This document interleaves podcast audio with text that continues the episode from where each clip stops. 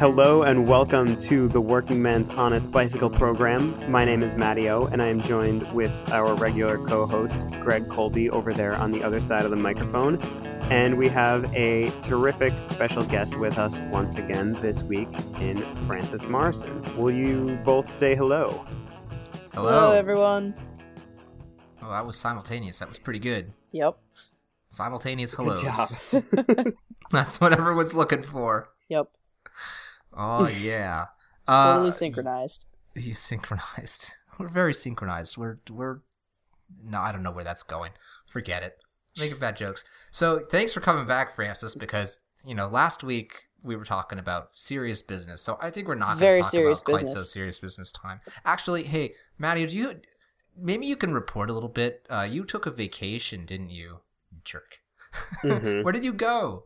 I did. I, I uh, left beautiful Minneapolis, Minnesota in January, where temperatures occasionally climb up to negative 10 Fahrenheit.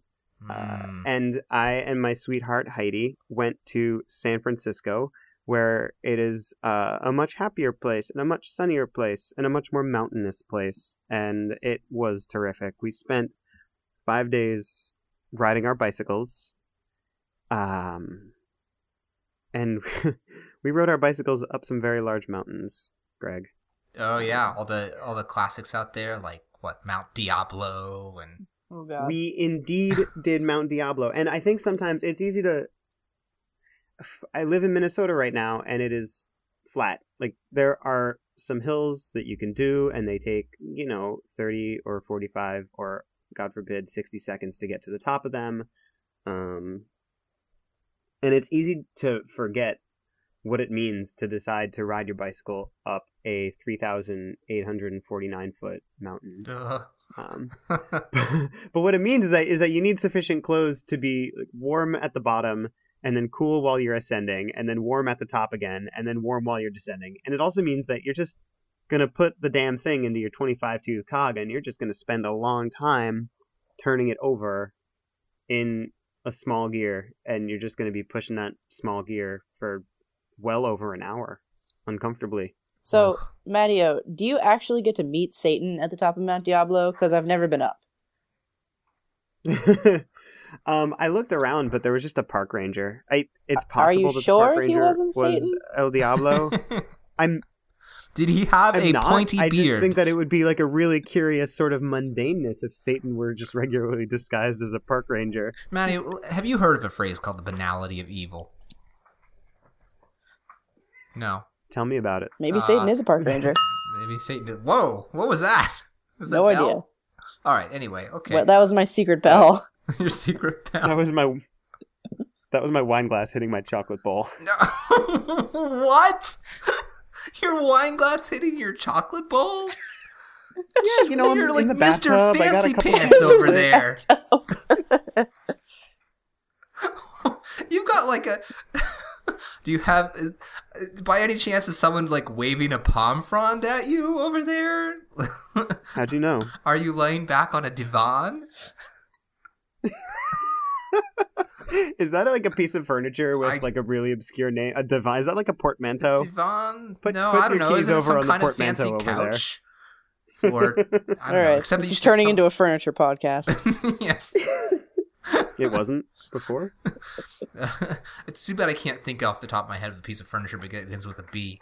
But I've saved you from a really stupid joke. Um, Bureau, go for it. okay, well, anyway, uh, so so how would you say? Would you say that it was a nice place to ride? It was a The really nice place to ride bicycles. Maybe- Yeah, and it's particularly interesting because you can go in different directions and be in such different surroundings. yeah, Um, really, like different ecological areas. You can have big mountains, and you can have rolling hills, and you can have sort of cloudy, misty, Middle Earth kind of stuff, or you can have you know really dramatic, uh, barren, craggy hills. So and or or you can descend like absolutely exposed roads with no guardrails that are just on the side of a cliff. Uh, can I? Can I? Yeah. oh, I, so now I'm curious. Actually, uh, I want to go out on a limb. So, of the places you've ridden, like, how would you how would you rank it? Second only to the Pioneer Valley of Massachusetts. Are you actually serious? Because I, it, my agenda was to was to talk about that a little bit, but uh, but I, I, I do want to know if that's serious because it doesn't have to be true. Well, it's been a number of years since I've ridden in the Pioneer Valley, Yeah. and it's easy for memory to play tricks on you. hmm Uh, but New England uh, has crystallized in my heart in a very special way, and I think it has a, a subtle beauty that is very difficult uh, for other things to match, Yeah. for other places to match. Yes. uh, In case, uh, right. So let me make my agenda clear. I, I do want to talk a little bit about just various places we've ridden and, and enjoyed, and um, I, I'm not necessarily to strictly promote the Pioneer Valley, which is the Connecticut River Valley in, in western Massachusetts, um, but that was going to come up because that's that's probably you know spoiler alert the nicest place I've ever lived and ridden in um, by a long shot, and actually it is it is a connection that all three of us on this podcast share because because we have all at one point or another been there. Uh, I'm and- actually there right now. Yes, that's right. That's right. And of course, Frances, you are a representative. You are a representative, the uh, the honorable senator from from East Hampton. It's true. I am in the Pioneer Valley. It is real. it is a real place. Yeah. So, well, where else have you ridden bikes, Frances? Actually, where where else? Um, I've ridden bikes in a lot of weird places. Um, Pioneer Valley being being definitely number one on the list. Um, as I've ridden there most often because I've lived here most often. um, but I, I'd have to say probably the the best place I've I've ridden bikes besides the Pioneer Valley uh, would have to be in Mallorca in Spain, which for those of you who don't know is this tiny island uh, next to the island of Ibiza, which sounds like eat pizza but is not as exciting. Though there are a lot of parties that go on there where I'm sure lots of pizza is eaten. Um, I've seen it. I've seen the island from afar. I did not see any pizza eating. Um, but that You that need place higher power binoculars for that. exactly, which I did not have at the time.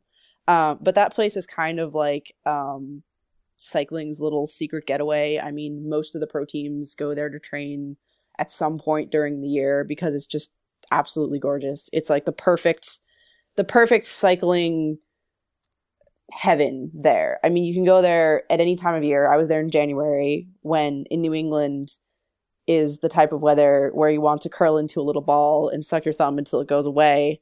Um, but Mallorca is just The thumb or the weather? Yes. uh, I don't want to suck the weather because that would be cold. I would be very cold if I did that. Um, but um, but back to Mallorca. Mallorca is, I mean, in in January it was perfect. It was like 60 degrees, um, 60, 65 degrees. Uh, I believe it is kind of overrun by tourists in the summer, so don't go in the summer.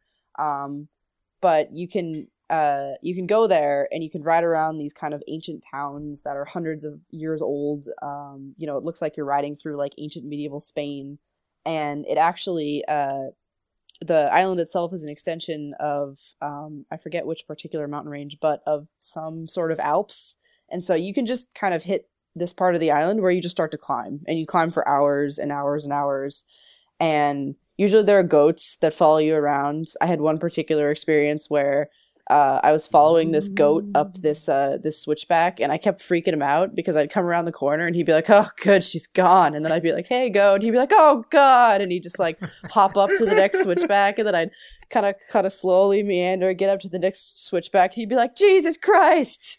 And I kind of followed the goat up for a while. Um, but there are a lot of weird mountain goats up there. Um, I was there to that any story other imagining kind? that you were talking about ghosts, not goats. not ghosts, goats. yeah, I just I ran into this ghost. and I scared him. Um, no, but I mean you can you can get to the top, and it takes you know an hour to get to the top of these cols. Um, oh my goodness. and when I mean the Mm. views are just phenomenal. And I I had this one experience where we were actually riding with the Mallorcan cycling team. Mallorca being a tiny island, it does have a cycling team, also a velodrome. Um, what? It has a velodrome. It has a velodrome. uh, so we were riding up to the top of this Ugh. col, and you get to the top, and there's a gas station at the top, just a gas station. And um, you stop at the top, and we're kind of regrouping. And I was with a couple of other women from my college at the time, and this little man comes out and he's carrying the stack of newspapers and he starts handing them out. And i'm like what? What's going on here? Oh, and I know what's coming. um and so the Majorcan riders start stuffing the newspaper down the front of their chests for the descent and uh it was it was pretty funny because uh my teammate her name is Metzi she was coming up behind me and this little old man goes up to her hands her this newspaper and she's like what what is this for? And he goes for your chest and she looked at him and just went, What? she thought she just completed this hour long climb, and this tiny little Spanish man was asking her to stuff her bra with newspaper. oh my god. but but in actuality, it was it was very idyllic. You know, we we put the newspaper in, and then you descend for a ridiculously long amount of time and take in these spectacular views. Um, so that's that's probably the number one. Wow. Wow. That's a good tourist advertisement for Mallorca, actually. Because I, I would go back. Yeah. Well, the big so you've both done these big climbing things, and actually, that's kind of the major, uh, the major gap in my sort of terrain vocabulary for cycling is like truly enormous climbs.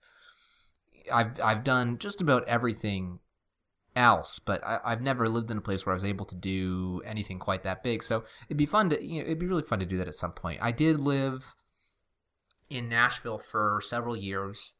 And in that time, eh, there's the Highland Rim, which is so basically Nashville's in a depression. Uh, and if you ride out, well, if you're out far enough, depending on where you are, because it's on the edge, um, you can hit actually some fairly steep climbs. And on the, I want to say, eastern edge of it, uh, you can get like a thousand feet of elevation, which, you know, for the area is pretty good. But then there's also big uh, Appalachian, I didn't say that very well. There's big Appalachian mountain climbs in North Georgia as well, but yeah, that's the furthest. That's about the, as big as I've ever gone. Is around 1,100 feet. So I kind of envy the opportunity to go climb a huge mountain and freeze, even though I don't really like climbing that much. it's actually it's a different It- experience. It sounds it sounds enviable, but it's actually quite unpleasant. yeah, there's just no. It's just relentless. You know, I, I kind of like rolling. yeah, I mean, I I had some, I had some some sort of close conversations with quiet parts of my insides about what I was doing there and what kinds of decisions I had made that put me there. Of course, you know, I do that in races having a lot. having, yeah, I mean, it's it's similar except it just you you can't you can't really if you rest you just come to a complete stop and starting up again feels terrible. Yeah. And I I know that I'm like kind of doing this whole like groaning and moaning thing, um, but I just I also felt like a total badass once I got to the top. You didn't, but you didn't And pose with your once I got bike over your head, did you? burrito. God no. Because we might have to. I might have to kick you off the podcast and do it solo from now on if you've done that. I kind of I like yes, the with big my hairy climbs. legs glinting in the sunlight. yeah. Well, so you like those big climbs, Frances? I do because they're they're totally different than anything you can really find out here, even in New England or, or anywhere else Yeah. I've I've written, And you kind of it's it's kind of almost you know meditative because you just kind of accept it, accept that like okay, I'm going to be climbing for an hour. Whereas Yeah. with all other climbs, I feel like I have this mentality of like I'm going to get to the end of this, where you know when the end is so far away you can't even think about it. Right. So it's it, I don't know, it's it's a Mhm. different way of thinking about it. And if you kind of just accept it and just keep going up it, it's it's kind of nice. Right. Yeah. In the in the climbs that uh you know I've usually had to deal with in, in areas that are relatively climby really are ones that you can kind of be like, well, I'm gonna you know I'm gonna push through this and then I'll be done because it really is kind of in sight. Like I've I've lived and, and ridden extensively now in, in basically three different places, right? So in, in Western Massachusetts in the Pioneer Valley, uh, which I'll come back to because I I want to explain at least why it is my favorite place for riding a bike in the entire world so far, anyway uh, and in uh, Middle Tennessee, uh, kind of around Nashville, Tennessee, and in now the Boston area, uh, again of Massachusetts. And for the most part, the climbs, especially you know uh, in the latter two, are kind of like, well, you, you kind of work hard for a couple minutes and you're over it. Actually, in Boston, it's like you work hard for 30 seconds and you're over it. Sad, sad days. it is it is it is actually it's difficult to appreciate it's like if you heard like uh, you know you remember like geology or geography class or whatever when you're in sixth grade and it's like there's that picture in the textbook of some weird land that has every geological feature in it and there's like a coastal plain yeah coastal plain is pretty much what it is here which it, doesn't mean it isn't kind of bumpy in places but it's pretty flat and then in Nashville, it was very weird because it's extremely rolling in Middle Tennessee when you're in the actual, uh, in the bowl, or actually, if you want to get really technical geologically, it's a dome. I know it doesn't make sense because it's lower, but it's because of erosion. but it's very rolling, and so if you come to a quote unquote big hill, it might take you three minutes to get up it, maybe four minutes. So, you know, it, it's just a kind of a different mindset required for tackling that than you know a giant mountain although So oh go ahead so when I when I moved from New York City to the Pioneer Valley in western Massachusetts, I was thrilled with the fact that it was really easy to find 10 and 15 minute long climbs. Oh, yeah. And even if I went a little bit further afield, uh, 15, 20, 25 minute long climbs. Um, but one of the things that I thought made the Pioneer Valley so special was that uh, while those climbs were all over the place and easy to get to and close and beautiful roads, scenic, light traffic, etc., it was also super easy to just uh, ride north along the Connecticut River and be on this completely flat road, if you know slightly windy, um, for miles and miles and miles and miles, and then turn around and ride back on this flat road for miles and miles and miles and miles. Yep, you So- can have both. I, you know, so, some people have no choice uh, but to just constantly be going up and down and up and down. But in the Pioneer Valley, there's there's so much. and that's why i love it you hit the nail on the head that's it perfectly Podcast over. yeah you can do whatever you want and and i've never uh, uh, and it actually it makes me oh, it just kills me that i you know i i really like boston by the way i like living here a lot but man do i miss being able to go like i feel like going out and doing a ride with 500 feet of climbing in like 40 miles you know or i feel like going out Mhm. and doing 5000 feet of climbing in 40 miles because you could do either of those rides Yep. from the same place. Yeah. Craziness. Crazy. One of the things I liked so much about about living in Northampton is that I, I wouldn't even plan what route I was riding when I was, you know, putting my cycling shoes and helmet on. It was just, hmm, do I feel like riding north, or do I feel like riding west into the hills, or east? You, you could just you could just poke around. Every road was good. I, I actually have a story about discovering uh, because I so I went to college out there. Actually, uh, Frances, I know you did too. Yep. Uh, so just just to be clear, that's that's how we uh, came to live in this area and, and enjoy it. But uh, I have a bit of a story about actually having my ex- horizons expanded as, as far as like what what the actual geography of this area was. Which is that when I was in college, I, I actually did some bike touring with a friend of mine. Um, my, my roommate all the way through college actually and we would get on our bikes and fill them up with uh, you know put bags on them full of stuff and we you know pitch tents in the woods and uh, all that kind of fun stuff. And, and one summer we went out uh, a number of years ago now and we just were like okay let's go out to like north adams massachusetts and then kind of cut down um, and and then come back. Uh, so just do kind of a big triangle in three days. And so we rode out, and, and we didn't realize at the time that when you head away from the Connecticut River, that uh, you're heading up onto a plateau. Uh, Western Massachusetts is essentially a really big 1,000 foot plus high plateau. And the elevation of the Connecticut River is something like 60 feet above sea level.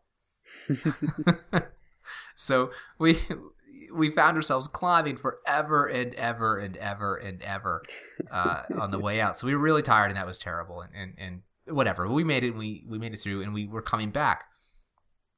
and we thought, well, we're fine. It's all downhill from here, and this is just an example of what this is like.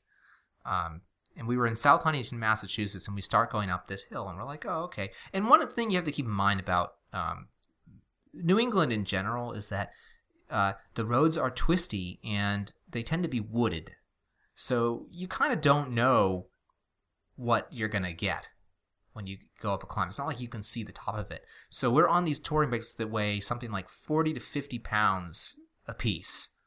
Uh, and we have low gears, but you know, we're tired. It's like day three. You know, we're doing 50 miles a day, so not that hard, but we weren't in great shape. And we're, we're going, and we just keep going around a turn, being like, okay, we're coming around a turn. This has to be the top. And then be like, nope. Keep grinding.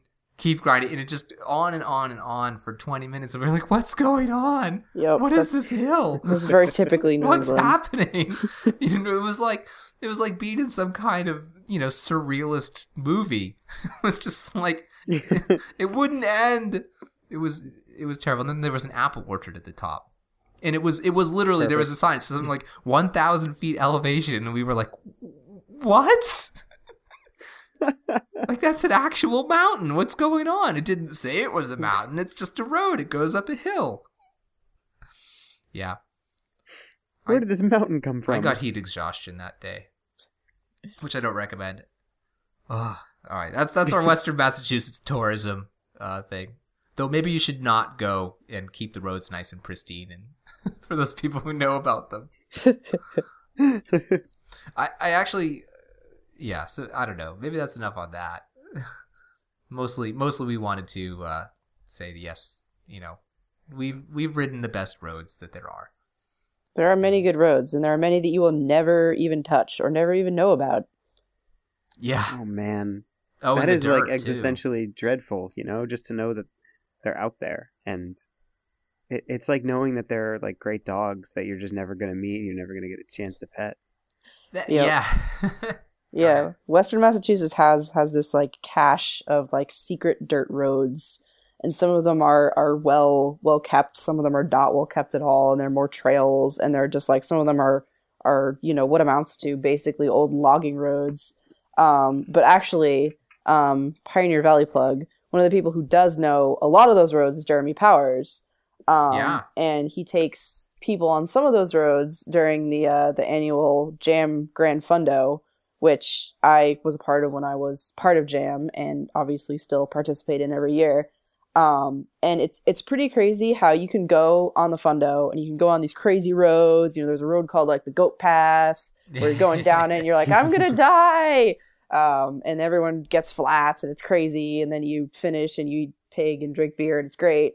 But those roads that he takes you on on the Fondo barely scratch the surface of the crazy dirt roads that you can ride on in Western Massachusetts. And like you can go on these roads and they will connect you and spit you out and be like, how the hell did I get here? I know where I am, but I was not here uh, two hours ago. And I, I went through the woods. And sometimes you're going through the woods on these these dark, desolate roads, and these weird pickup trucks will just go by you. And it's like these people that live out there, and and you don't necessarily want to interact with them, but Yeah. you're kind of their truck is taking up the whole road, so you move over and hope that they don't stop and be like, "What are you doing out here?"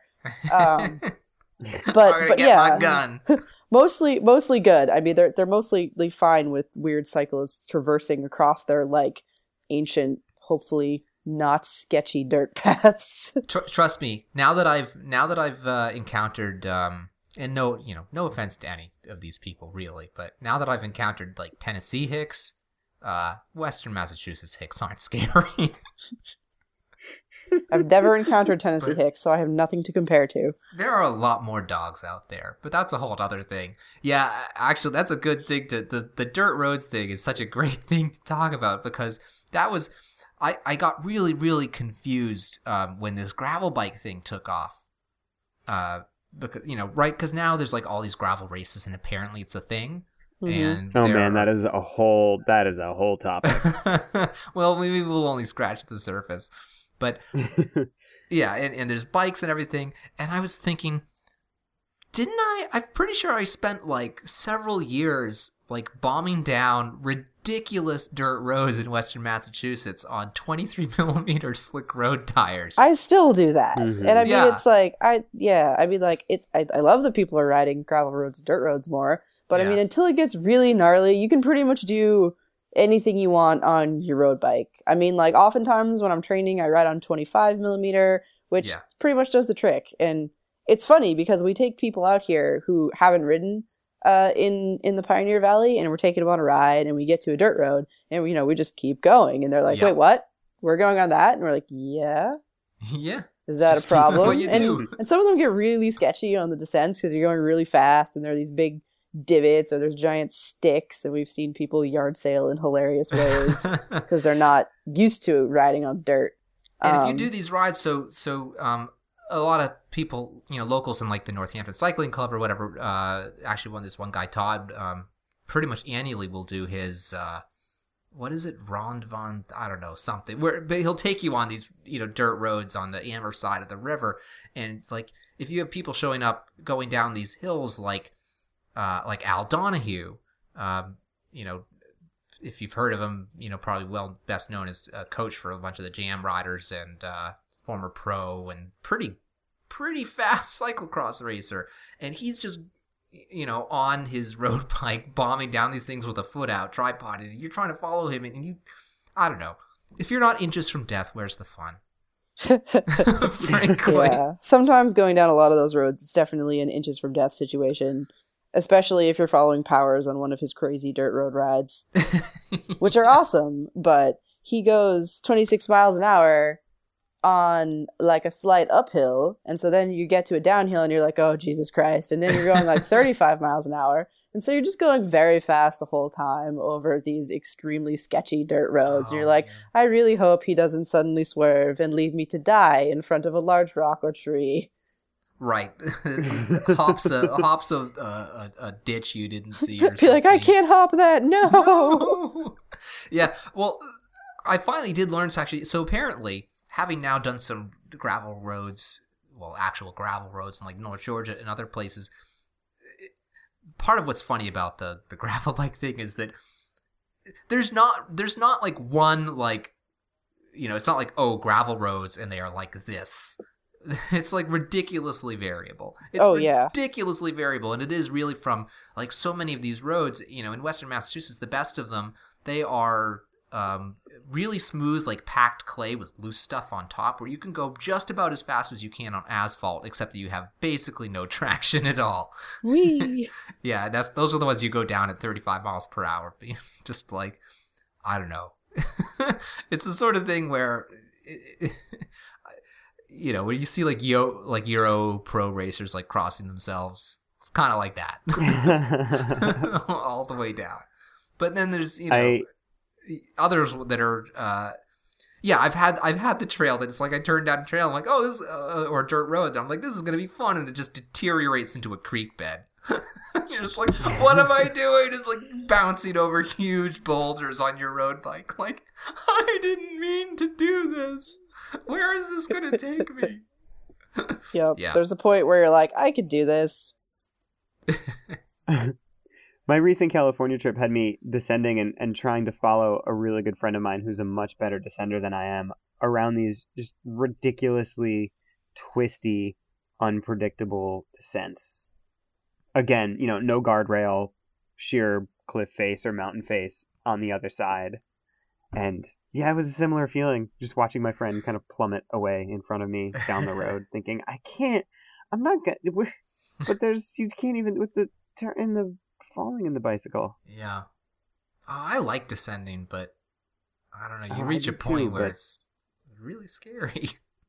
I, I prefer like the, the wide open, super fast, uh, kind of like just like tuck and get light descending to the twisty carving, slower, faster. Oh no, that's the worst. But that's no, that's the worst kind for me because you know I'm like 125 pounds. So like on the fastest sense, I just like watch everyone just roll away from me. I'm like, oh, come back! I'm a leaf on the wind. uh, so I don't like those as much. But uh, I don't know. Horses for courses, roads. We like roads because you ride bikes on them and stuff. I don't know. Is there anything else that we should? I mean, we're we're we're actually. I, I want here. I want to put a plug out there for our listeners to email us at uh, is it honestbikeprogram at gmail.com Yeah.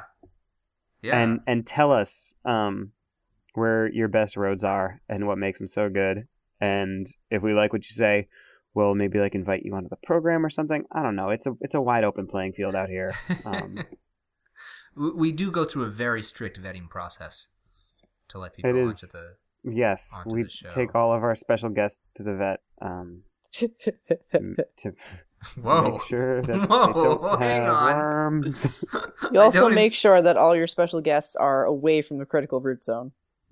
Oh yes, that's important. The Working Man's Honest Bicycle Program. Not we on are the critical friend root the zone. critical roots. No, stay stay away from the critical root zone. Definitely don't don't run your program under the canopies. Oh man, I don't even know. like I thought I knew things about about like plants and trees, and I'm just like critical root zone. Like I I know what a root zone is, but what makes it critical? Yeah, I it- guess it, it's it's funny. It shows my my uh, you know, I non knowledge of anything tree because I read some of the stuff about the heritage trees after all this, and they're like, oh, a heritage tree is a tree that's over. I, I think in Austin they classify it 100 over. I think he even said twenty years old. But I mean, like, I'm not gonna. Don't quote me. I'm that. over 20 years old and Yeah. I'm not heritage. So like maybe anything. maybe a hundred years old, but I know what a hundred Greg. year old tree looks like. And like I was driving home uh, from snowboarding last night, and I was looking at the trees on the side of the road, and I was like, heritage tree, heritage tree, heritage tree, heritage tree, and I was like, ah, covered in asphalt. Their critical root zone is definitely covered in asphalt. I was like, man, if these heritage tree people came to New England, they'd be very unhappy with us. Oh man. Well, it's this. You know, it's Texas. You know, probably about 50 years ago, they just razed all the trees for. Now, okay, I, I sorry. I, I'm sorry, Texas. I didn't mean it. I don't, but I mean, like, I I've never been to Texas. I haven't seen your heritage trees. I've never been to Texas because even when I was in uh, the South, Texas was ridiculously far away and ridiculously huge.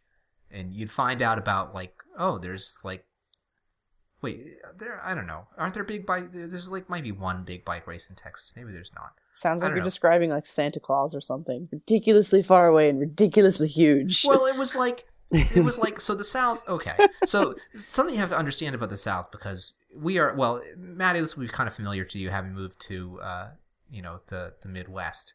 But of course, the South Frances and the I North, are, are yes. ethnic New Englanders, and We're an ethnic group. Yes, we're- New Englander. New Englander.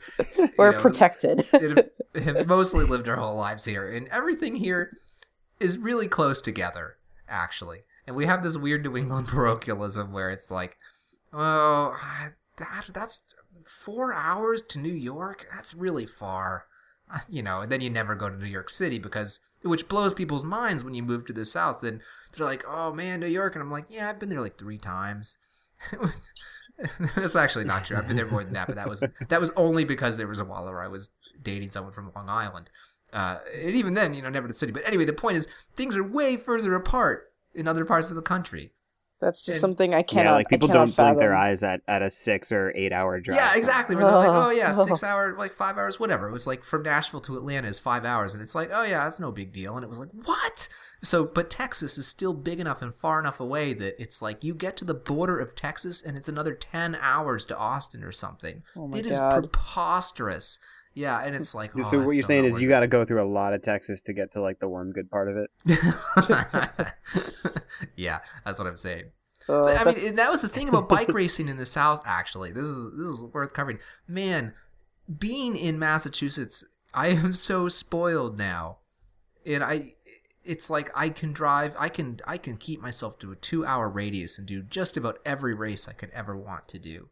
pretty much. a couple exceptions, and it's like in Tennessee, you know, where I was, which is relatively um, centrally located. It was like just your whatever stupid, you know, average road race, you know, with uh, a cat three field of like twenty other dudes, uh, and you're driving two hours to that, and you're like, all right, that's not too bad.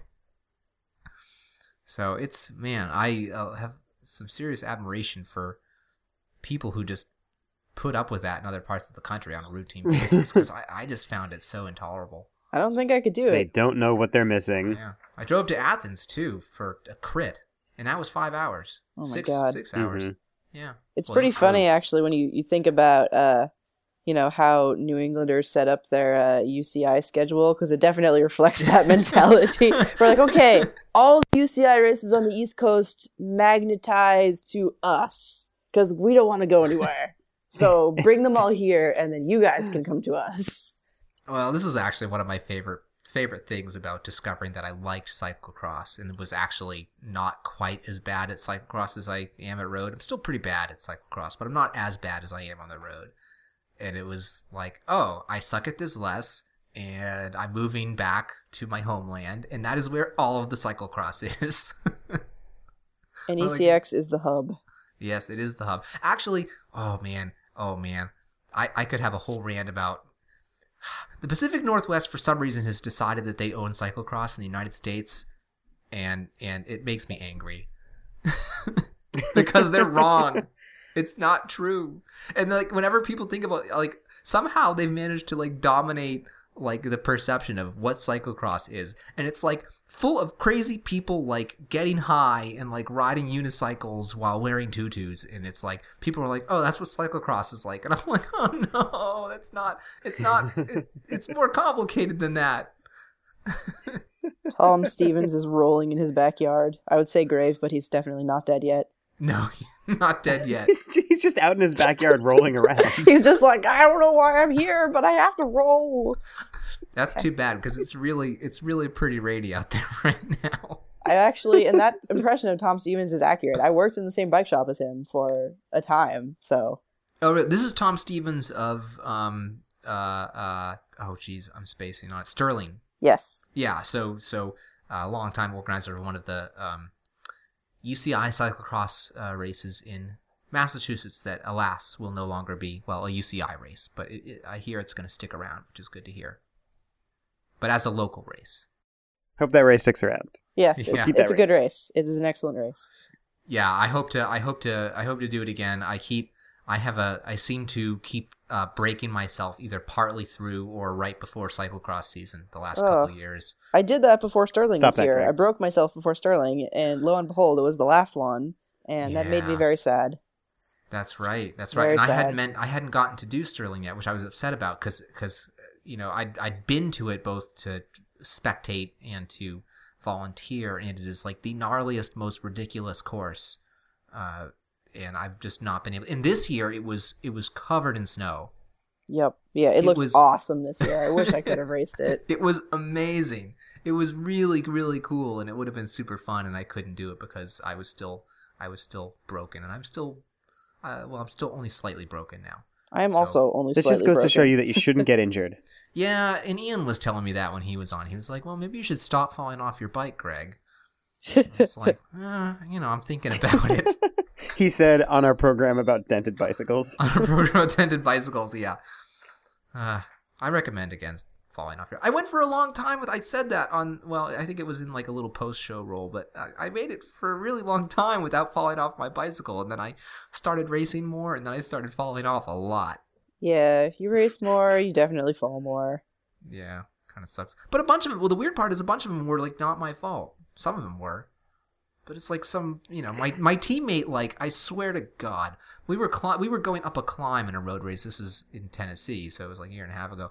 And my teammate like hit a log or something, and I saw it coming. I saw it. I'm like, don't hit don't hit that log, Carl. and he hit it. I was behind him, and he kind of he tried to save it, and he just because he didn't even see it coming, and I just I just well at like six miles per hour, I just like went over my handlebars and landed on my lower back On an uphill? Oh, crap. on an uphill, and I was just like, That's impressive. it sucked. Oh, and he was wearing. We were both actually wearing. You know those like Castelli San Remo speed suit things that are like uh, the bibs and shorts sewn together. Yes. Yeah, turns out they are very difficult. He got up and he was basically naked. oh, that's great. Yeah, it was. Uh, That- that's an unadvertised feature of that skin suit. yeah. they put it You on the back of it. Suddenly naked. it's like it should be their slogan.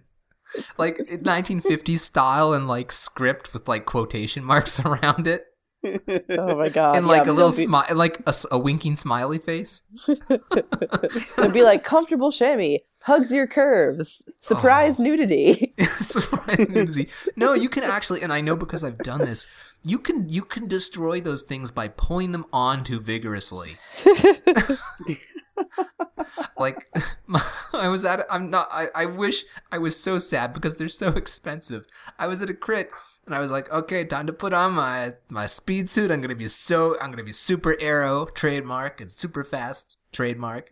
And I my skin was a little bit sweaty because it was Tennessee and it was like May. So of course I was, you know, already kind of sticky and I was like, oh, I gotta, you know, trying to pull the shorts up and I just like tugged on the wrong part, like a little too hard, and I just like ripped a huge hole in the side of it. oh, putting on shorts oh, man. when it's humid outside and you're sweaty is probably the worst possible experience, especially when you have to do it inside of a It's- Oh, terrible. It is terrible. And the Yeah. car is It like is mounting difficult. in degrees. It's like 95, 100, 105. And you're like, I can't get my bibs on. oh, it's terrible. It's just like, it's like the worst well, horror. it's it's hard when you think when you think uh, okay, okay, if I'm really calm, I can this can go, and then you start to tug, and they start to stick on your sweat, and you go, uh, oh, this isn't gonna happen, and then you start you sweating start more. sweating, and then the, you, you start It's thinking about how hot it is in the car. And like, this is why if you see me at a race and I stumble out of my car, like I've just come out of an oven, like breathing heavily, and, like I've just been like chased by someone. That's what's been going on as I've been trying to put my pants on. Here's and well the thing about like okay, and sweat. How come sweat is like ridiculously makes you unable like totally slippery and unable to like hold on to anything until you need to put some item of clothing on and then it's like glue. and then it's terrible. Yep. Yeah. I, that doesn't make any sense. I've the often gotten like my bibs as far as I could on, gotten out of the car, had them like stuck below my knees, and I've got like the Yep. bib straps pulled up, and it looks like I'm wearing some sort of bastardized onesie. People are staring, grandmas are looking away. It's terrible. Well, yeah, because you got to be careful because, like, you know, there's nothing under those bibs, so you got to get it right. I know. And then I look down and realize like my butt is hanging out or something, Ugh, and it's just the worst. yeah. But then of course there's like cyclists don't care about nudity. It's not. It's not something we care about.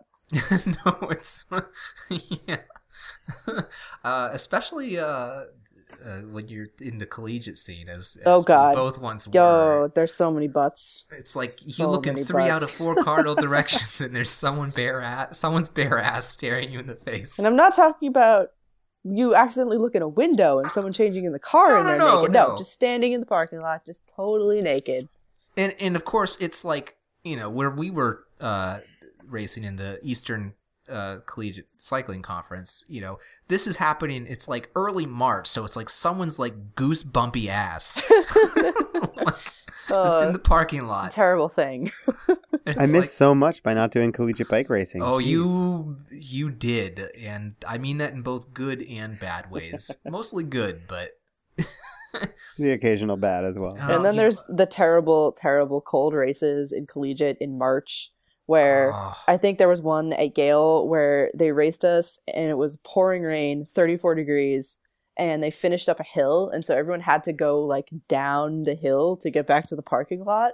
And people were getting back to their cars, and their teammates would come outside and strip them naked before they got back in the team van because they were so cold they couldn't take their own clothes off. it's yeah Oh, that that reminds me Oh. of Grant's Tomb in 2010. it, it was kind of a Grant's Tomb situation, yeah, where it's like it's so Yeah. cold and it's just like you'd like you'd think it would be like a storyline for some sort of like a hot porno or something, but you're really just It's totally frozen, at all and you're just like, please take my clothes off.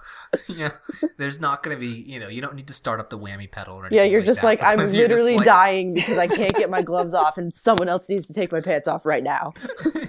yeah, right, exactly. I can't move my fingers. Oh man, It's like those are the only times when you'll use those words in a non-sexy situation. yes, please remove my pants for me. There's no funk music being Somebody- played on No. the stereo. Somebody one get is me out of these wet clothes. Said completely seriously. yes. Well, Well Boy. done, you two. that's that's probably a good place to call it a night. Probably. Somebody get me out of these wet clothes.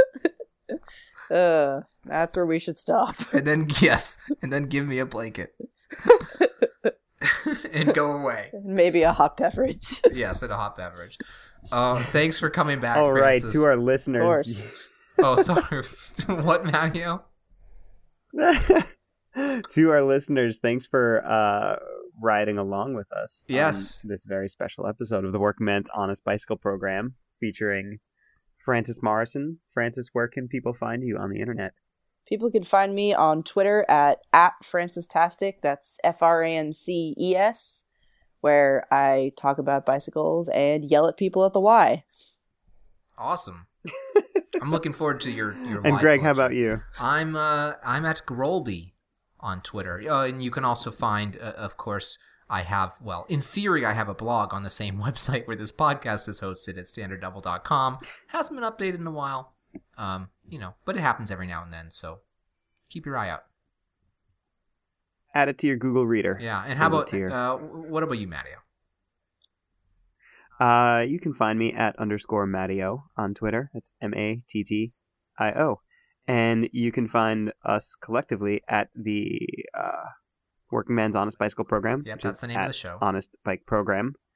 And you can also email us at honestbikeprogram at gmail.com. And you can rate us on iTunes, which, if we get enough ratings, they deliver a unicorn It's true. So so please do it. to eat. we make it really easy. There's a link uh, in every episode webpage now uh, to go and do that. So um, uh, there's no excuse anymore.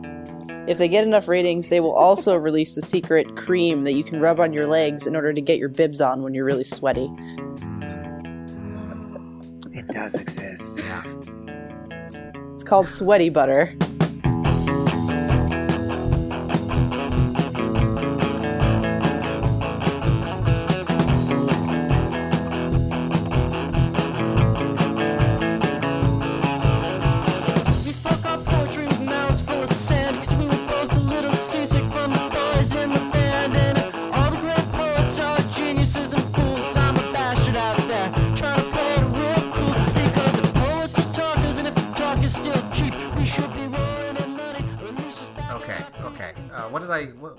For suggestions? Uh, uh, Pioneer Valley, awesomeness.